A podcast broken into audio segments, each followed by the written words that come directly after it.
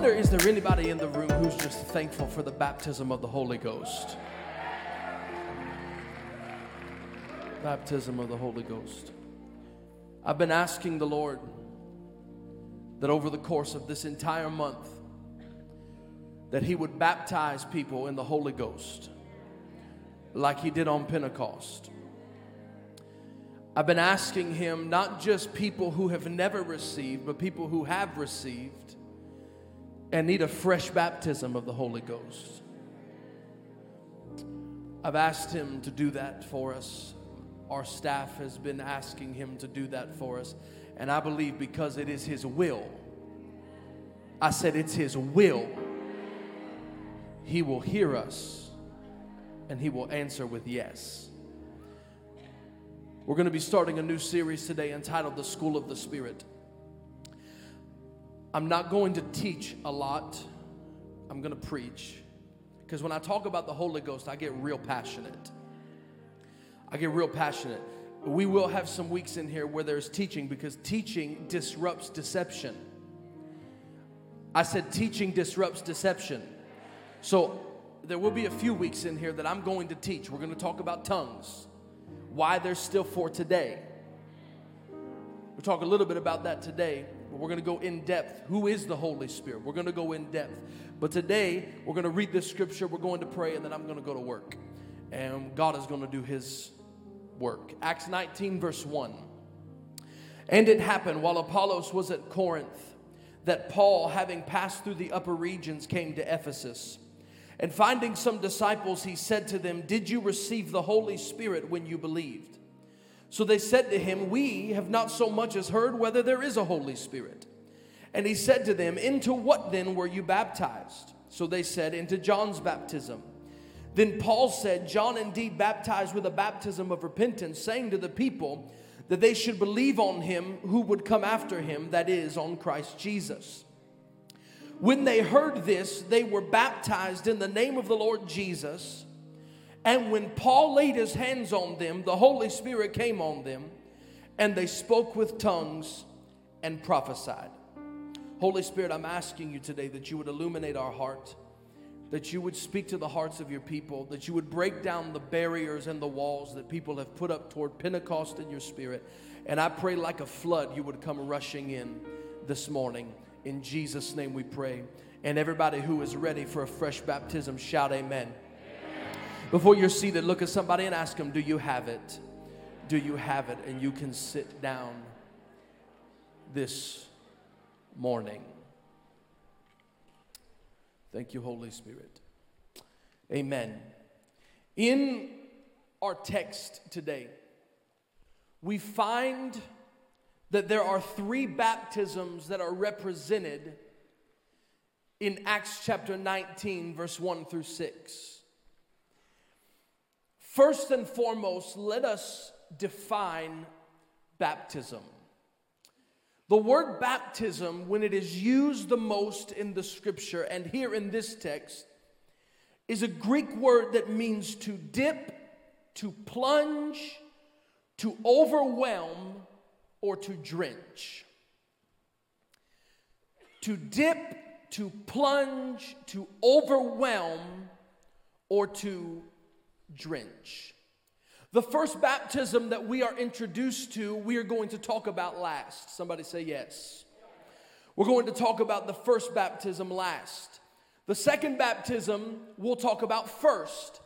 And the first ba- the second baptism we are introduced to in this text is the baptism of John. Is John's baptism. Somebody say John's baptism. John's baptism. John's baptism was a baptism unto repentance. You've got to understand something. If I could help you understand John's baptism in the context of the full reality of Scripture, I would tell it to you like this John's baptism was preparation. It was preparation. John was preparing the people that the work and the way that was coming was no longer going to be an outward work, but it was going to be an inward work. Say yes. It was going to be a work not of outward appearance, but a work of the inside. You've got to read your Bible. Somebody say yes. You've got to read your Bible because in Mark 1 and 4, the Bible said John came baptizing from the wilderness, preaching a baptism of repentance, listen, for the remission of sin. In Luke 3, he was preaching a baptism of repentance for the remission of sin. In Matthew 3, he was preaching a baptism of repentance for the remission of sin. Well, in the Old Testament, the remission of sin was done by the blood of lambs and goats. Yes? So John was preparing the people that what is coming is no longer going to be a remission by the lambs and the, and the goat's blood, but there is going to be one lamb who is going to die for all people one time and for all. And, and, and that is what John was preparing them for, that it was no longer about the sacramental rituals and it was no longer about the religiosity of the temple, that the lambs and goats would be slain but it was about an inward work. John's baptism was an inward work. The economy of the New Testament did not exist yet. John was the last Old Testament prophet who was preparing the way. His whole ministry was preparation. I stop here to ask you if God only called you to a ministry of preparation, would you be okay? Because John never got to see the full reality of what he was preparing for. John never got to see the full reality of what he was in the wilderness preaching. He was in prison and he had to be told. The lame are walking, the blind are seeing, the deaf ears are being opened. He heard what he had been preparing for, but his eyes would not behold it. So then we are introduced then to a second baptism. And it is the baptism that Jesus instructed his disciples to do in Matthew 28. When he said to them, Go therefore into the nations, baptizing them in the name of the Father and of the Son and of the Holy Spirit. Now, John's baptism was unto repentance. Jesus' baptism was unto faith in Jesus Christ.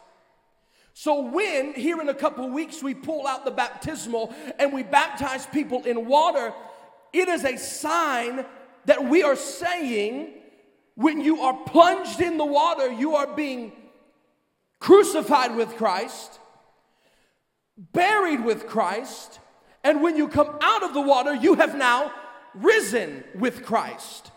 It is not just unto repentance, we ought to bear the fruit of repentance, but it is not just unto repentance, it is unto faith in Jesus Christ. It is a public confession where we are saying, I believe in Jesus. I believe in him. Are you with me? Romans 6, verse 3 says this, or don't you know that all of us who were baptized into Christ Jesus were baptized into his death?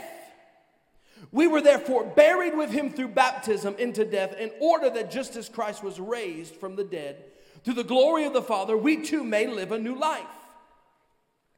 So we have covered the first, we've covered two of the three baptisms John's baptism, Jesus instructed baptism. And then there is the third baptism, and we're going to stay here for a moment. That is the baptism of the Holy Spirit. Now, I want you to understand something. There are people who will take one scripture and who will make a doctrine out of one scripture. They'll make a doctrine out of one scripture. And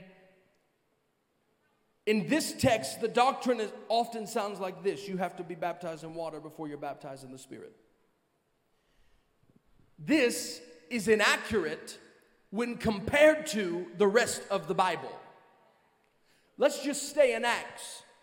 In Acts 10:47, they were baptized in the Holy Ghost before they were baptized in water. In Acts 2:38, in Acts 8:38, they were baptized in the Holy Ghost while they were being baptized in water. In Acts chapter 8:15, they were baptized in the Holy Ghost after they were baptized in water. Are you listening? So you can't make a doctrine out of one scripture. If you've not been baptized in water today, That doesn't make a difference when it comes to the baptism of the Holy Ghost. Okay? All right. Now we're going to switch gears a little bit. You got about 10 minutes of teaching out of me, and I think I'm going to switch into preaching gear now. So Paul comes to Ephesus, and he comes to what the Bible says were some disciples. Everybody say some. Some. One translation says that they seemed to be disciples. They, they seemed to be disciples. And so when Paul approaches the situation, Paul has to ask a diagnostic question. He has to ask a question that is going to give him the best understanding of the situation that he has just come upon. And this is the question he asks Have you received since you have believed? Have you received the Holy Spirit since you have believed? Now, back about a year ago, I, have got bad allergies. I used to have asthma, and about a year ago, I was struggling to breathe. Well, okay, that sounds like certain, uh, sounds like another disease that's on the earth right now. So I called my doctor and I did a telehealth thing. And I just explained to him, I was saying, you know, I, I really think it's allergies. I just need a, a, an inhaler, uh, just an emergency inhaler. And, and, and he did not give me an emergency inhaler right away. You know what he started doing? He started asking questions. Because he had to diagnose what was happening before he knew how to proceed. He said, uh, Can you taste? Can you smell? Friend, I'm fine. I'm good. Are you, is your back hurting? Always. Are you not getting enough sleep? I've got three kids under five. It's just part of life. He said, When did this start? About three weeks ago. And at the end of it, he said, Okay, well, I've ruled out the virus. He said, I'll write you a prescription for an inhaler, and you can go pick it up. What Paul was doing when he arrived to Ephesus was he was diagnosing the reality of the discipleship of these men. Because in the Bible, discipleship apart from the baptism of the Holy Ghost did not exist. Mm, okay, I know I just offended maybe a portion of you, but you can't read in Acts that wherever the disciples went, their mandate was believe on Jesus, be baptized, and receive the Holy Ghost. And, and I, I, find a problem that we have in the 21st century church is that we are asking the wrong questions of people. We are asking them, what kind of gifts do you have? What is your personality type? How long have you served? Can you preach? Can you sing? What talents do you have? What abilities do you have? And we elevate them best based on their abilities and based on their talents and based on their gifts. But we're not asking the simple questions. Have you received the Holy Ghost since you have believed? Because you can have all the talent in the world. You can have all the gifts in the world. Uh, you can have the best character in the world, but if you haven't received the Holy Ghost uh, since you have believed, uh, your talent, your ability, your character, your charisma means nothing when you get into the presence of the Lord. If you've not received the Holy Ghost since you have believed, Paul was saying, I question whether or not you are a true disciple. I know it's tough. I know it doesn't match our theology. But I'm here to tell somebody we've got to have a Bible theology and not man made theology. Have Have you received the Holy Ghost since you have believed? Here was their response We didn't even know that there was a Holy Spirit. Now, if you're a student of the Bible, you say, I used to ask the question, how in the world could Acts 17 6 say these men turned their world upside down, but these, these people don't know there's a Holy Ghost? How, how can that be? But then when you actually read and you get into the inferences and you get into the cultural context, you come to understand that these men were not in Ephesus long. They had not been there very long. They, they did, the, the, word had not reached where they were from that the Holy Spirit had been given. It was, not, it was not indicative of John's teaching. It was indicative that they had not been in the region long to learn that something had been given and it's for everybody. For everybody. He said, We didn't even know. And you know what? You might be in this room today and you might say, I don't know what the Holy Ghost is. I don't know who the Holy Spirit is. I don't know what Pentecost is. Let me tell you something. Today could be your day that everything changes. Today could be the day that everything shifts. Because when you're baptized in the Holy Ghost, the Bible said in Acts 2:38, repent and be baptized, every one of you, and you will receive the gift of the Holy Ghost. There is no greater gift than the Holy Spirit. There is no greater gift given by God than that of the Holy Ghost.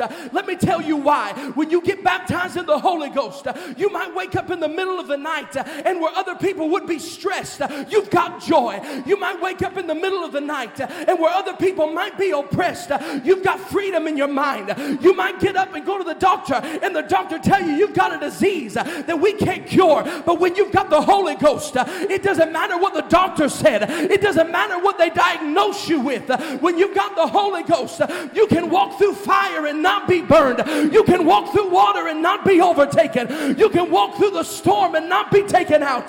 When you've got the Holy Ghost, today everything could change for you.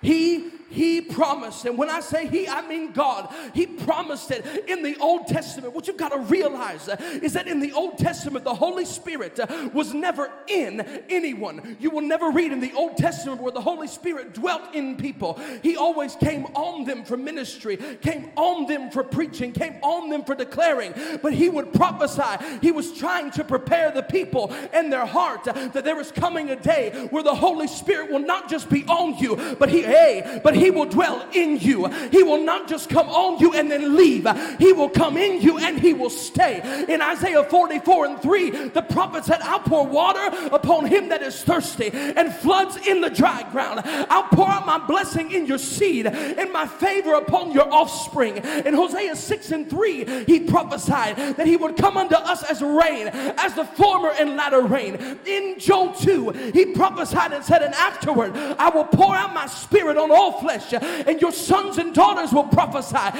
and your old men will dream dreams, and your young men will see visions, and on the servants and handmaidens I'll pour out of my spirit. In Proverbs 123, he said, I'll put my spirit in you, and I'll cause you to walk in my statutes. In Ezekiel 36 27, he prophesied and said, I'll put my spirit in you and cause you to walk in my ways. In John 7, before Jesus, the Holy Ghost ever came, Jesus stood up on the last day of the feast and cried, saying, If any man be thirsty, let him come unto me and drink. And out of his belly shall flow rivers of living water. And this spake he of the Spirit. If it's coming out of me, that means it had to be in me, it had to be here. And Jesus was prophesying to them that there's coming a day, it's no longer going to be on you and then leave when you're done ministering. It's going to go in you, it's going to stay in you. You're going to go to bed with with it. You're going to wake up with it. You're going to go to work with it. You're going to be a husband with it. You'll be a father with it. You'll go to church with it. He shall be in you. And Jesus would continue in John 14 And he said, Don't be afraid, because if I go, I will send you another comforter. Now you've got to read your Bible with the with the eyes of the Spirit, uh, because the Bible said that another, the Greek word they used here, another, it does not mean a different kind, it means the same kind. Jesus was saying, I'm leaving, but I'm going to send you another comforter who is cut from the same cloth that I came from, that he is from the same makeup that I came from. He is of the same spirit uh, that I am made from. I'm telling you this morning, we did not get a second rate Holy Ghost. Uh, there is no different divisions of the Holy Ghost. Uh, there is no junior Holy Ghost. There's no senior Holy Ghost. There's no big people Holy Ghost. There's no little people Holy Ghost. There's no him Holy Ghost. There, come on, I just let me talk to you for a minute. I know there are some people that want to say, well, well, the Holy Ghost just moves better when we do this and when we no no. He moves better when he finds people who say, Come and do whatever you want to do and say whatever you want to say. We'll take our hands off, we'll loose the chains. Come be who you are. Uh, Jesus kept prophesying in John 20. His disciples have come to him, and the Bible said he breathed on them and said, Receive the Holy Ghost. And then in Acts 1 and 5, he said to them, John truly baptized in water. But there is coming a day not too long from now where you will be baptismo, drenched, overwhelmed by the Holy Ghost. Uh, there's coming a day that you're going to be plunged into something that is far beyond what your temporal mind can understand. There is coming a day that you're going to be plunged in and drenched by an entity of which you cannot explain until you have experienced Him.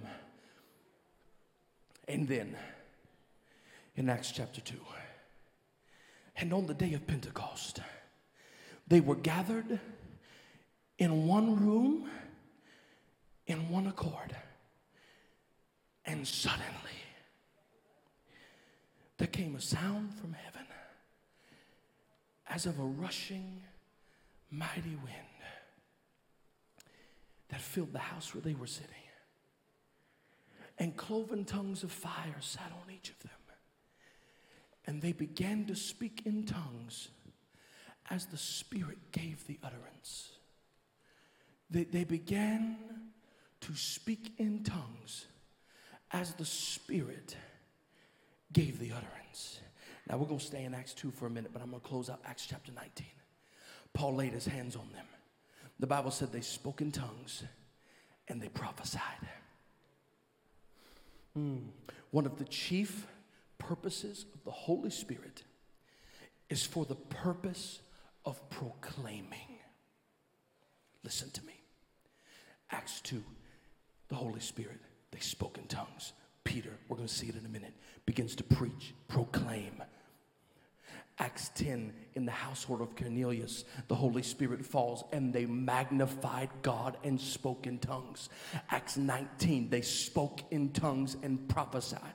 One of the reasons that we find the earth in the predicament that it's in is that the Holy Spirit has been confined to the church house and the church has been silent because we've said, well, we'll just let the political figures figure this out. We'll let the political, political figures handle this one. When God is saying, I didn't put the Holy Ghost in you to shout and dance and, and run and have your church services. I put the Holy Ghost in you so you could stand up and say, Let righteousness reign in a nation. Open your mouth and speak.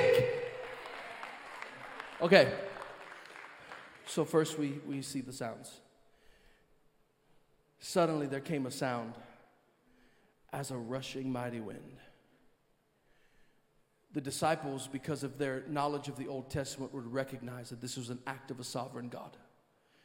How many times the Bible in the Old Testament talks about the winds on the plains? They would also be able to recognize that this was a sure sign of Pentecost in the feast of Pentecost, as God was establishing on Mount Moriah, the Bible said that the people would look up and they would see fire come down on the mountain and a great wind come across the plain.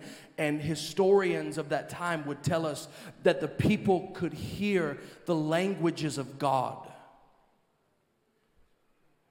Come on, you can go look it up for yourself.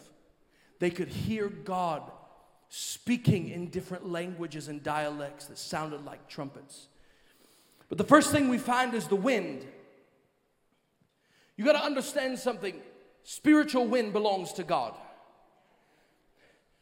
I can't make the wind blow. You can't make the wind blow.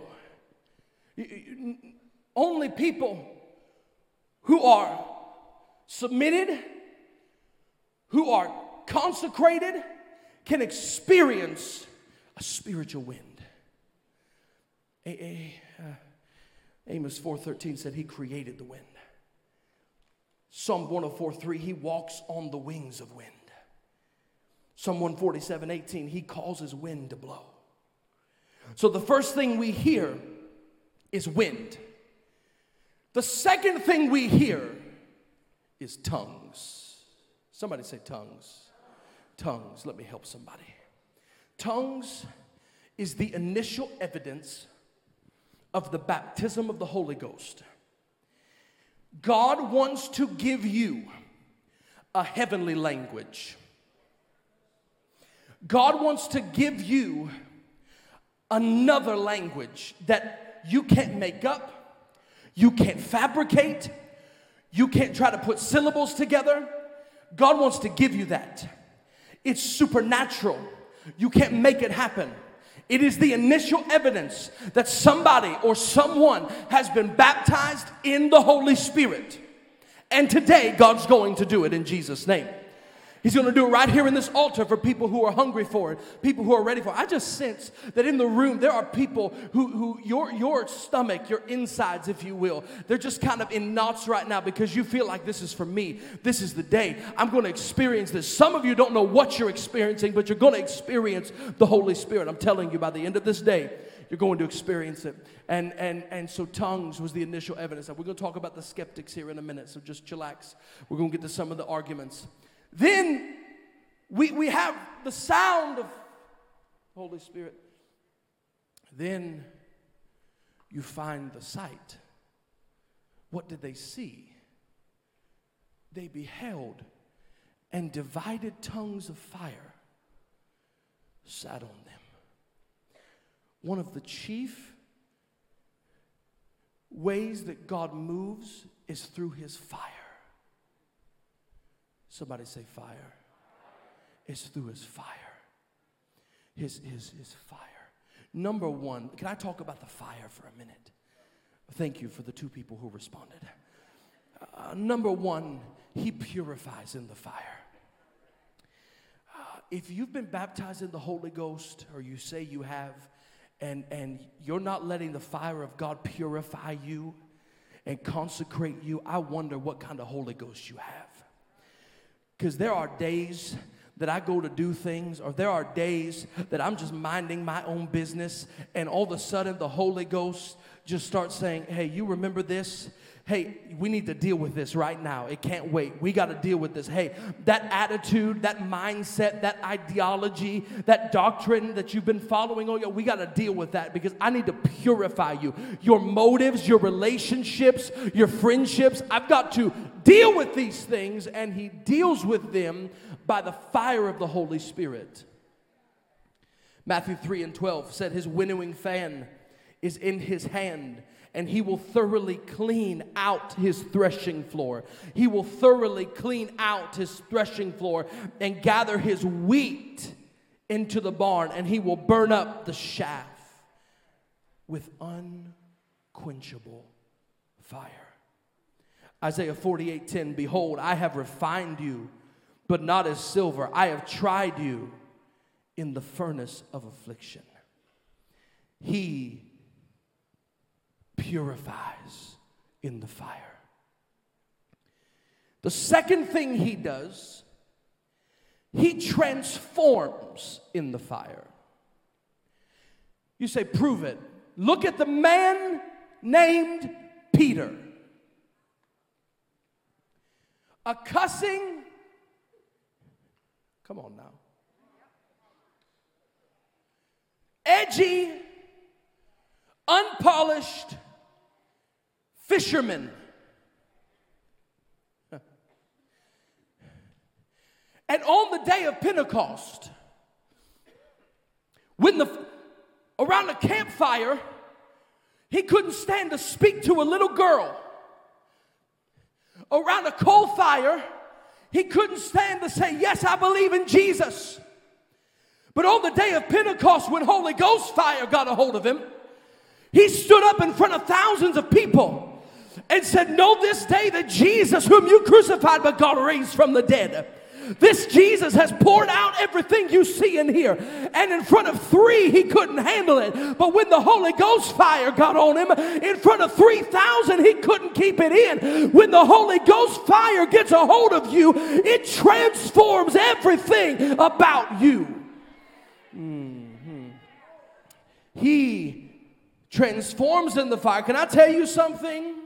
The Holy Ghost can do in a moment what years of counseling cannot do. I believe in counseling, I believe in therapy, but there is just something that therapists and counselors can't do that only the Holy Ghost can. There are years that doctors have prodded with needles uh, and ran tests uh, and asked questions uh, and done diagnosis. They all get undone when one true moment with the Holy Ghost comes on you. The fire of God can do in one moment what others cannot do in an entire lifetime. So he transforms in the fire. He speaks in the fire. Deuteronomy 4:12 and the Lord spoke to you out of the midst of the fire. The Lord spoke to you out of the midst of the fire. The Lord has anybody ever had the Lord speak to them? He speaks in the fire. When the fire of the Holy Ghost comes on you, he begins to minister to you and he speaks.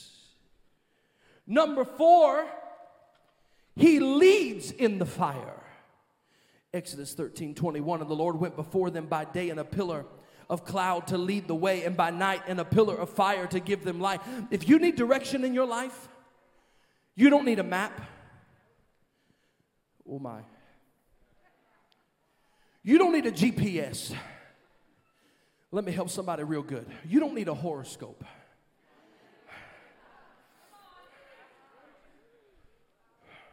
You don't need a personality test. What you need is the Holy Ghost and fire. You don't need somebody to tell you their sign. That's demonic, it's from the pits of hell. You need to be baptized in the Holy Ghost and in fire. And when you are baptized in the Holy Ghost and fire, He begins to lead you in ways that you never thought possible. He begins to make clear a path before you because He leads in the fire. Number five, his word is a fire. Jeremiah said, His word is like a fire that is shut up in my bones. Again, it comes back to a proclamation that when the Holy Spirit came, He came on them for a proclamation, not a dance, not a shout, not a shiver, not a quiver. He came on the church for them to stand up and say that there is one Jesus and He is Lord and of his kingdom there shall be no end. What about his church in the fire? Because I would submit to you that we have people who would rather be firemen and put the fire out than to just let the fire go. Let me tell you something about this Holy Ghost fire. It's a wildfire, and it'll burn up everywhere it goes it'll burn where people want it to burn. But we got a lot of firemen in the church who are turning on a hose of hey hold on let me help you. They're turning on a hose called control. They don't want to let the fire get too wild because then guess what? They can't control where the fire goes. They can't control what the holy spirit does in a service. They can't control how the holy spirit moves. And what we've got to have is not a bunch of firemen but give me people who will say god whatever it looks like Uh, whatever it burns up, uh, let the fire fall. Whatever it takes away, let the fire burn. If it takes them, if it takes away my favorite song, if it takes away the sound system, if it takes away my Bible study, if it takes away my ministry, let the fire burn. I don't want to get a hose called control and put the fire out. I want the fire of the Holy Ghost to burn up every inch of this church, every classroom, every pew, every office, every microphone, every technology. Let the fire of God burn in us. Here's why. On the day of Pentecost, when the fire fell, Peter preached and 3,000 people got saved. One message, 3,000 people. I would submit to you because we've put the fire out in churches uh, that we preach one, me- we preach 3,000 messages uh, and we don't see people saved. We don't see people delivered. We don't see people set free. We don't see people baptized in the Holy Ghost. We are satisfied with coming into church uh, and checking off our religious box uh, and saying, I went to church and I went home. God bless me because I went to your house. But we're, we're, we have become become complacent uh, when there are people who are demon possessed. Uh, there are people who are demonized. There are people who are broken who desperately need the power the fire of the Holy Ghost. Uh, and let me just say this while I'm under the anointing. If you can't handle the fire, this church is not going to be for you. If you can't handle the fact that sometimes our services go longer than your belly can stand, this church is not going to be for you. I want the glory, I want the fire, I want the Holy Ghost, and I don't care what the cost is. I don't care if you leave. I don't care if you stay. I don't need your money. He owns the cattle on a thousand hills. And where he is honored, he will stay. So we preach, we preach, we preach, we preach. We have our great constructed series. Let me tell you something this series we're doing is not constructed. This is the only outline I've got done. It's not constructed, it's just a focus. But there are, there are churches who plan out their whole year worship songs. What worship songs they're going to do every Sunday. What message they're going to preach every Sunday for the whole year. Leaving absolutely no room for the Holy Spirit. And that might be a way to fill churches, but that's not a good way to fill people. I, I, I, am more interested. I would love one day to see this house full again. You know why? Because that would mean that we're going out and we're reaching. We're going out and we're doing the ministry. I would love to see it, but can I tell you something? I am more interested in building people than I am in building a building than I am in building a large church. God took 120 and turned the world upside down. The question is, what could He do with 500 people in Columbus if the fire of God got a hold of us in a real way? We become effective in the fire.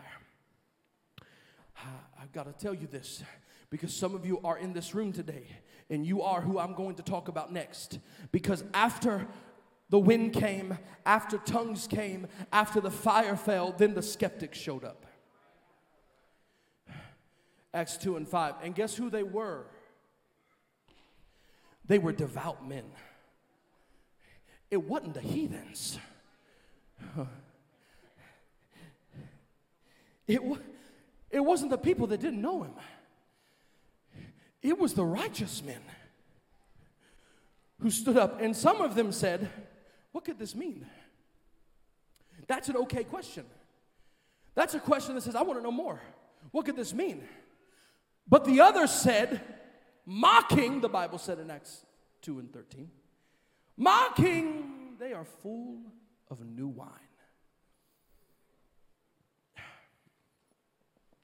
New wine.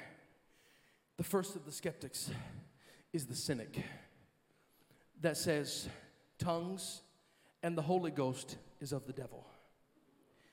In Matthew, Jesus cast out a demon, and the Pharisees said, He cast out a demon by Beelzebub. In other words, he cast out a devil by the devil. That makes zero sense. And Jesus would go on to say, If I cast a demon out of you, then know the kingdom of God has come upon you. And this is the greatest form of blasphemy, and it is the unforgivable sin, and that is the blasphemy of the Holy Ghost. It is not, this is blasphemous, but this is not the worst of it. The fake speaking in tongues, the fake shouting, the fake dancing. It's irreverent. But the greatest blasphemy of the Holy Ghost is to take something God did and give credit to the devil. So when people say, well, tongues is of the devil, you better be real careful. You better be real careful because you are not you are calling something that is holy that is reverent that is in the plan of god from the beginning and you are calling it demons. Well one to them who calls light darkness and darkness light. There's the cynics. Then then there's the cessationist tongues have ceased. The gifts of the spirit have ceased. Once they canonized scripture god stopped pouring out his spirit and they, they take scripture and, and because they're deceived, they twist scripture to try and match their theology and they, they pull, they're wolves in sheep's clothing. I'm gonna get real for a minute because there's some of you who are giving your ear to YouTube preachers and TikTok influencers who don't know squat about the Bible. They don't know squat about the Greek and the Hebrew and the original language, and they come off as if they do, and they're deceiving an entire generation. And they use the scripture. Well, when, when that which is perfect is come, we know in part, we, we, we, we prophesy in part. Where there is knowledge, 1 Corinthians 13. Where there is tongues, they will cease. Where there is knowledge, general intelligence, and understanding, the act of knowing, it will vanish away. For we know in part, we prophesy in part. But when that which is perfect is come, then that which is in part we don't know. it. Has anybody's knowledge stopped since they canonized scripture? Raise your hand if you stopped learning or stopped being able to know. Okay, nobody in the room. From the time of this writing, has perfection, have we attained perfection? Anybody? If you raise your hand, you're a liar and the truth's not in you. Has anybody attained perfection? No. The next perfect thing that's about to happen is we're going to get caught up. And we're going to be in a perfect place called heaven. And guess what? In heaven, ain't nobody talking in tongues. Oh, nobody's talking in tongues. You don't need to anymore. We're going to be around the throne singing, Holy, holy, holy is the Lord God Almighty. Perfect has not come. We've not stopped learning. So, therefore, tongues cannot have ceased. Uh, okay. Uh, and then there's the criticism. Here's a criticism that I often hear that's just emotionalism. You don't see in the scriptures an abundance of emotional outbursts from the apostles. Okay? You don't. But I just read to you where on the day of Pentecost, they came out of the upper room and somehow the people thought, these men are drunk. Something is not normal with these men who just came out of this upper room. We are emotional beings, but the Holy Ghost is not an emotional uh, emotionalism. When, when the Holy Spirit comes upon us, we are under the control of another. Yeah, yeah, yeah, yeah, yeah. Let me tell you something. There is one thing that a drunk man and a Holy Ghost filled person have in common. They are both under the control of a different substance. One is of God, one is of the devil. And you can say, well, that's just emotionalism. That's just this. Can I tell you something? The one with an argument is at the mercy of one with an experience. And you can sit there and call it emotionalism all day. But I, the songwriter said, when I think of the goodness of Jesus and all that he's done for me, there's some of you that ought to be more emotional when you consider where you were when He found you and where you were when He picked you up and how He healed your body and how He saved your soul. I dare somebody to tell, I dare somebody to tell Teresa Salyers that her praise is emotional when God healed her body of chronic fatigue. I dare somebody to find Steve Kinzer down in Tennessee and ask him if he's too emotional when God healed his body of stage four cancer. The one with an argument is at the mercy of one with an experience. And I can't tell you how many times that I've experienced things in the presence of the Lord that my mind can't explain, that my heart can't wrap around, that I can't know. And so, to all the critics, I tell you, just give it one chance.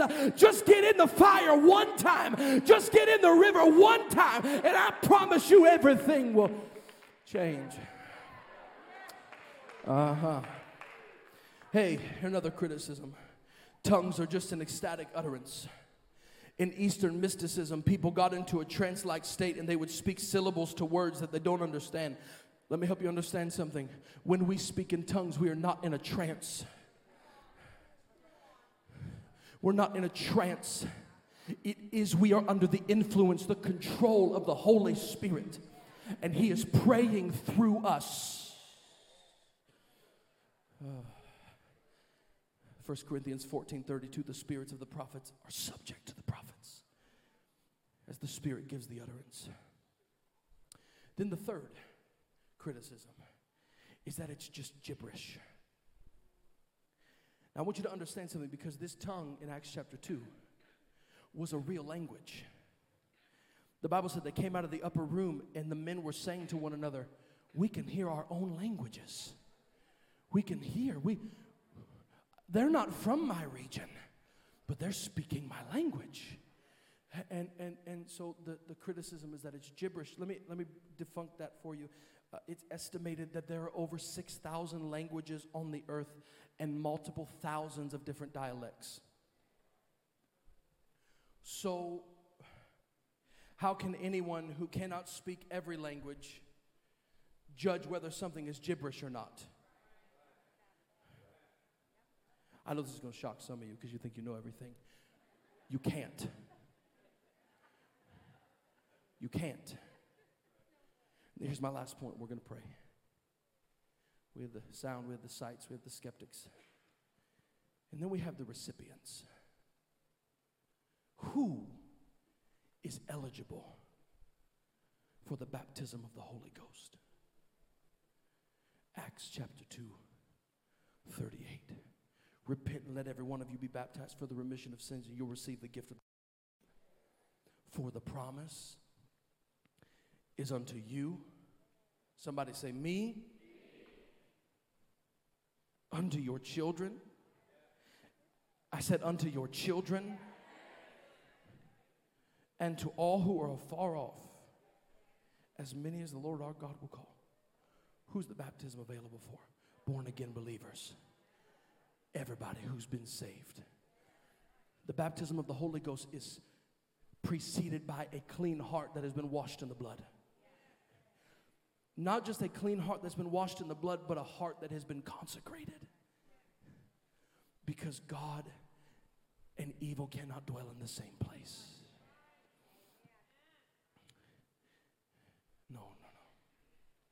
The Bible said, if you being good know how to give, or if you being evil know how to give good gifts, how much more will your Father in heaven not give you the Holy Ghost to them who ask?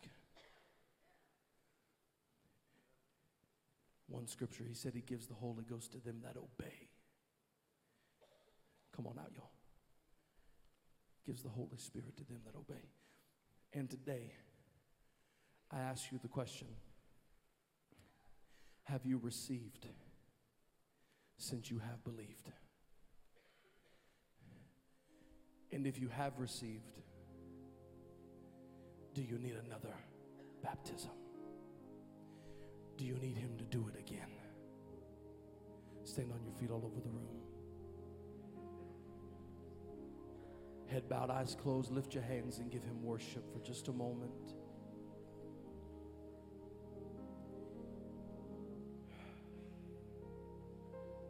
Open your mouth and worship Him. We love you, Lord. We love you, Lord. I believe some of you are leaving today changed by the power of the Holy Spirit.